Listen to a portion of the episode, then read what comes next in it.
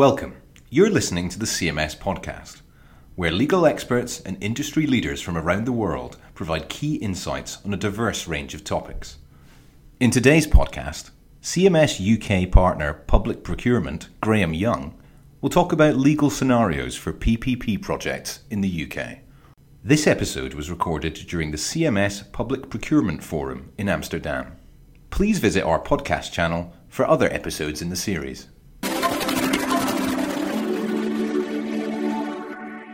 Thank you. Thank you, Petra. Uh, well, hello, everyone.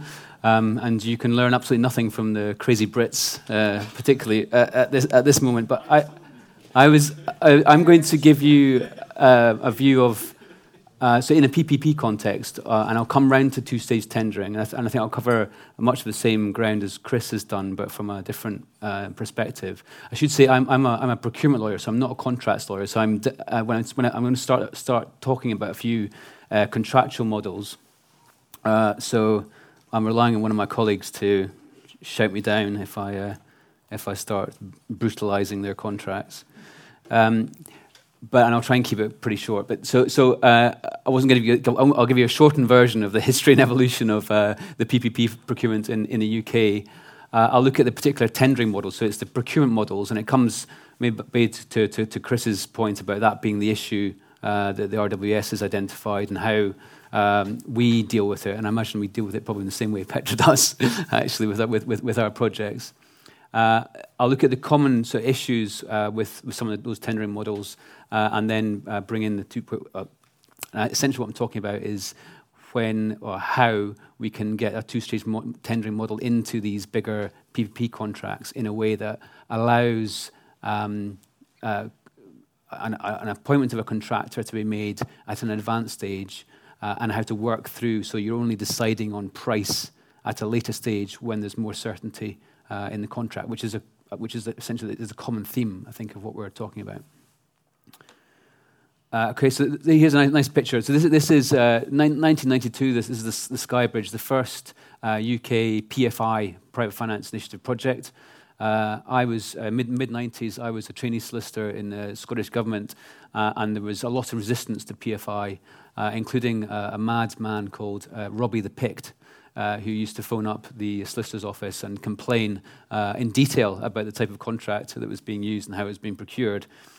Uh, but the, the, the PPP, uh, sorry, the, the PFI um, one, as it was called, model uh, was, uh, was, was born then. By 2014, there were over 725 of these uh, big projects procured.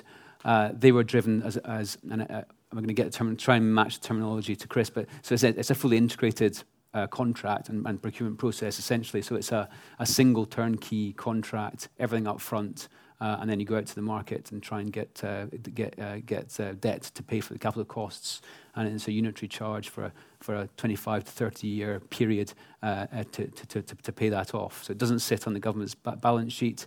Um, it doesn't doesn't affect the, de- the GDP debt debt issues and so on. and no, no, surprise to, to everyone that um, that ran its course. it had political objections to it. Um, but one of the sort of fundamental points was getting this risk, this transfer, risk balance.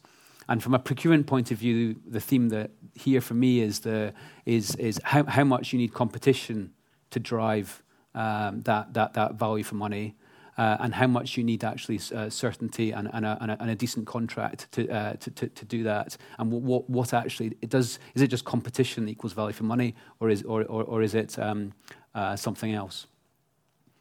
So you had the whole the, the model developing PF PF2 as it, as, as it was called is essentially a, a, more standardized model to try and balance the risk a bit better uh, in the in the arrangements. Uh, but then, then you had um, and there's some similarities here to two-stage tendering.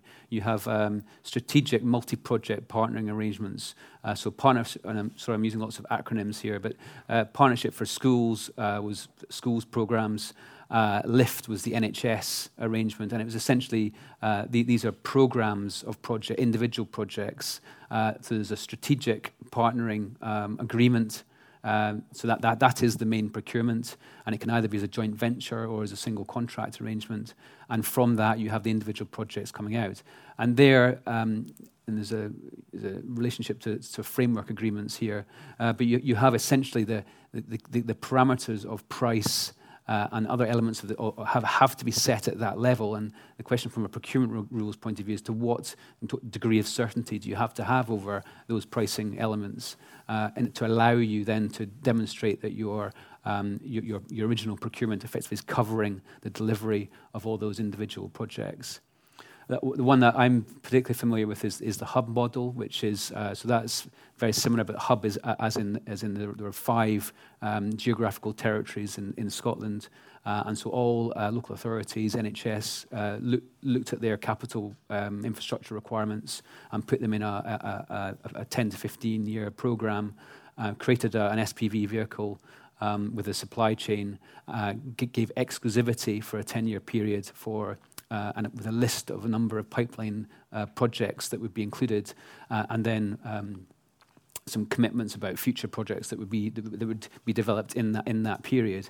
And again, if if we're talking about two-stage tendering and that need uh, for that design as that design stage develops to identify a final price, if we can't if we can't do it in a single project, how are people managing to do it uh, in these in these huge huge strategic projects, which which are already in, certainly in the UK, are being used extensively. Uh, and we, you know, we, we've, we've, we've been to, to we, we like QCs in, uh, in, in the UK, so we've got counsel's opinion on them. They have been looked at in procurement challenges. The actual model itself hasn't been, hasn't, hasn't been questioned. So, so that, that, that's um, uh, non-profit distributing models and the mutual investment model are two uh, uh, separate types of PF, sort of PFI, but essentially it's the same sort of integrated single turnkey solution, uh, but that model is just designed to uh, stop the uh, private sector profiteering from these contracts, which, as we've heard, is is not really um, what seems to be happening. So that's the history and piece. Just quickly, and this is you know procurement context, and I think there'll be some parallels to the position you have here in the Netherlands. so um, pre 2006 we loved the negotiated procedure for all these projects. Um, we had uh, some cases. There's the London Underground case is a European Commission decision. It's actually a state aid decision. But that clearly sort of said if you're using a negotiated, excuse me, a negotiated procedure, it was understandable that these were long-term, complex contracts, and then they would evolve over, over time. And were, as long as there was some basis for changes that were, were being made, it was accepted that they weren't being fundamental, sort of substantial changes to the contract. Pimlico schools was slightly different. That, that, that, that was the European Commission uh, taking issue with uh, the use of negotiated procedure as a sort of default procedure for large construction projects. Uh, and the basic issue they had is that they were seeing contracts being procured in 12 months and the preferred bidder stage on projects lasting for two years. I think I, when I um, earlier in my practice, I did one which preferred bidder stage which ran for ran for six years on a, on a, on a project. Um, so that, that was, that was the, the, Commission's concern was, well, you're getting to preferred bidder too quickly. Um, you, and essentially, there you would have early contractor agreements. Uh, so th- these, these would be running underneath the whole procurement thing, and there'd be negotiation of the, uh, of the, of the, main, of the main contract. Um, but the Commission probably rightly was concerned that there were just too many deviations along the way with that preferred bidder, and effectively it was reopening the original competition. So that's why we, um, and competitive dialogue, as I understand it, was very much driven by uh, the European Commission's perception of the UK procurement and trying to design something that fixed the perceived issues that the European Commission had with the negotiated procedure. At least that's the way that we were taught it. Um, and these, uh, so competitive dialogue came in in 2006 uh, and was used as a default um, for all these big uh, project, projects from then. There's given how much they've been used, there's not that much guidance, but there's Treasury guidance. Uh, th- their um, competitive dialogue quickly got a bad name uh, for having very high tender costs, uh, the concept of dialogue being too opaque, too vague, uh, and, and, the, and, the, and the procedure lasting for a long time uh, and being pretty un- unhelpful. So they. Um, this is a politician called Francis Maude. Uh, he, he introduced uh, what he called the Lean Procurement Initiative, which is basically to try and strip as much out of the process as possible, um, which sort of dealt with the some of the symptoms of the, of the problem, but not, didn't sort of provide a cure. Uh, then we have, and we all have this, the new procurement directives since 2014 across, across the European Union, and we have uh, essentially a, free choice between what's now called the competitive negotiated procedure, uh, or, or competitive procedure with negotiation, CPN, or the competitive dialogue. And what, we, what we've seen in the UK uh, is, is a move back towards something resembling a negotiated procedure. And again, I, I think there's a parallel here to two-stage tendering, where if you if you think of uh, uh, an initial competitive procurement and a, and, and a, a framework type of arrangement by which you then develop the project and get to a final price, um, that's there are some similarities when you when you when you when you when you um, step back into what might be a negotiated procedure, which is more which is more more fluid. Uh, and that, and that, and that, that point, and I'm a, as I said, I'm a, a procurement lawyer, um, but my mantra to clients, certainly if I'm advising on the public sector side, is, uh, is that it's the contract, the ultimate contract that drives the procurement. It's not the procurement that drives the contract. Uh, and, and so often we have armies of um, professional procurement officials, all with um, I hope I'm not offending anyone, uh, with, with, with, with, with um, um, skill recognition certificates and all the rest of it. But they, they, they, are, they are procurement people, and, what, what, and it's been identified in lots of reports is what, what is lacking is, is actually uh, people on the client side who understand the, the, the, project, the requirement, and the delivery in terms of the contract and what's, what's needed. And, and, and too, too much of it sort of driven by procurement, what I loosely call it as a euphemism, I suppose, procurement professionals. So, so here, so that, and that really comes into the la- lack of upfront. These, these are in government reports identifying this. So problems of competitive dialogue, particularly, were lack of upfront front planning, capability, resources, and good project management, high, higher bid costs, which was supposed to be the opposite, uh, and uh, complexities, uncertainties. So that's things like ground risk planning, all these things not being properly developed or, or effectively developed, and risk just chucked over the wall uh, to the contractor side, which is, which is ultimately not the answer. Um, uh, and then we also have procurement models, and uh, we'll obviously most economically adva- advantageous tenders and so on. And that, and that I think, we, and we'll all have played with whole life costing and, and different models, but you do have contracts, whatever the weighting to quality and price, uh, they're, they're, they're too much focused on price. And you can't, at this early stage of a complex contract, you can't uh, nail price. That's, that, that's, that's just the reality. So you, so you, you have to find uh, some sort of different solution. Uh, and that, that's what we are looking at the in the UK, and I imagine everyone across the, certainly across Europe, is looking for. I mean, there's a massive need for investment in infrastructure. Uh, most governments are strapped for cash. Uh, so there's, there's, a huge challenge there for everyone. Uh, what we're seeing in, in, for procurement models is they're becoming more project specific. So if you've got um, uh, a power station or a railway or a, um, uh, or a school. There, there, are different forms of contract, different, different models of procurement that are being looked at. We, and I know you all love concession contracts on the continent, um, we, we, we're starting to get used to the concept of a concession contract and people paying for things like roads.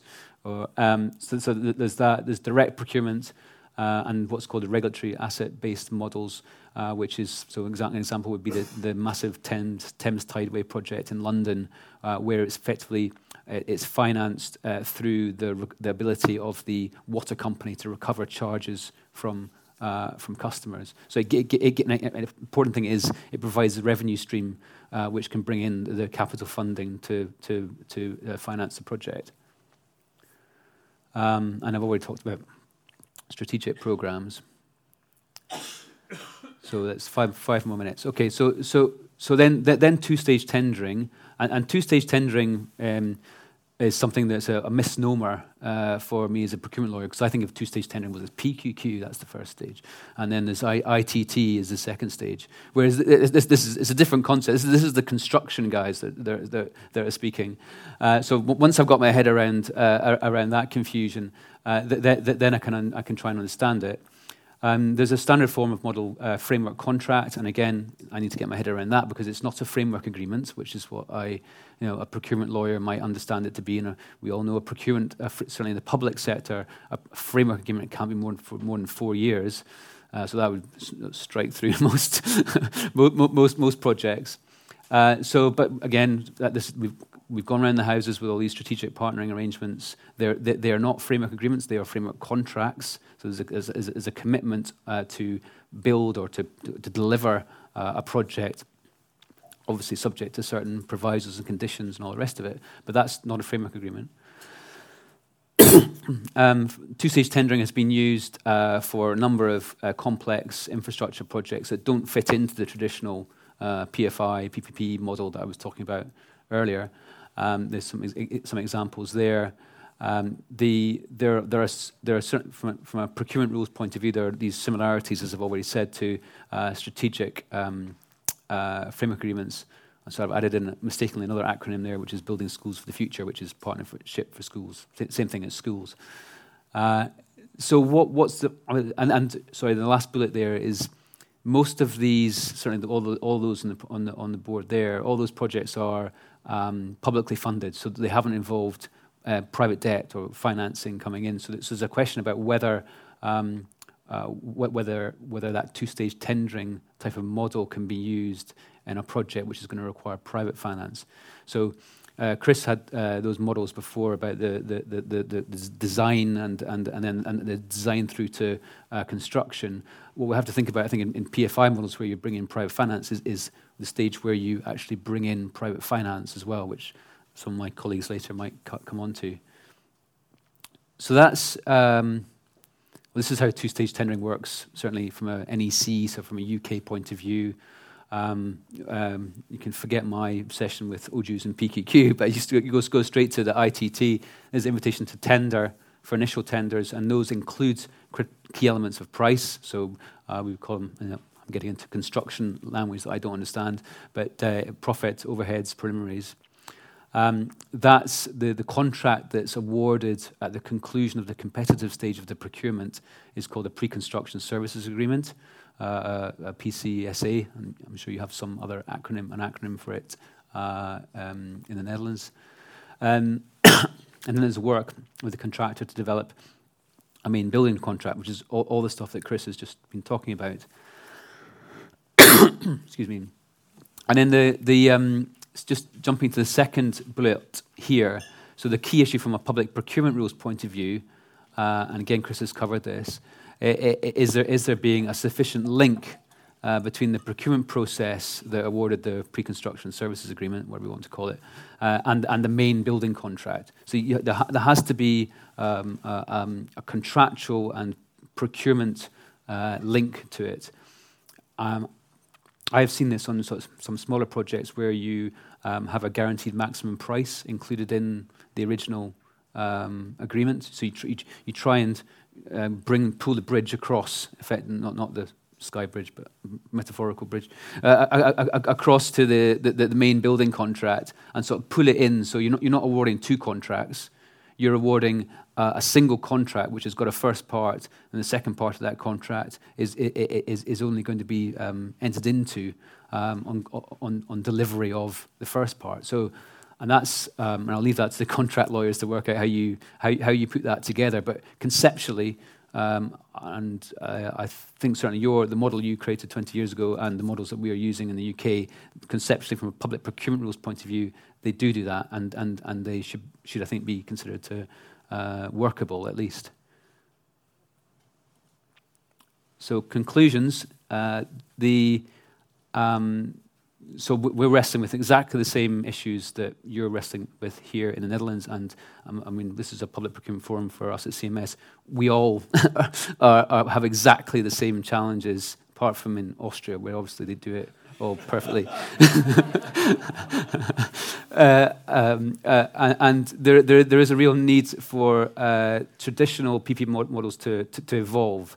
Uh, and so then, and what we're talking about here is lift, lifting out a construction model, which is two-stage tendering, which all the construction lawyers are familiar with, and trying to put it into a public sector PPP, larger project uh, type of initiative. And I certainly don't see any reason why that shouldn't happen, uh, and uh, and it is happening in different in different sort of contractual forms. Uh, and lastly, there um, it's also possibly a better fit for if we are going to be using CPN, competitive negotiated procedure it's it, it, and I suppose you don't want to get pejorative about it because that's the thing the European Commission had a problem with before.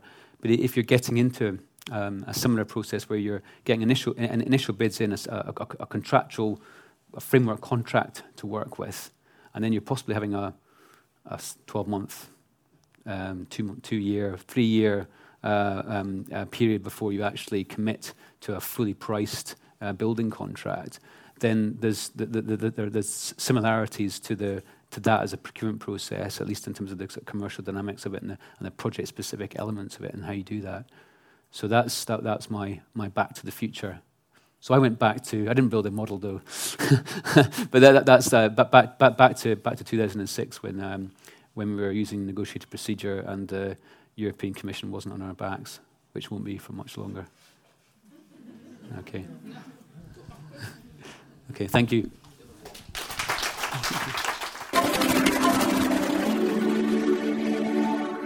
Thank you for listening to the CMS podcast. Be sure to subscribe to our newsletter and stay up to date on infrastructure, projects, and public procurement from a legal perspective. You can find a link to the subscription form in the description. Until next time.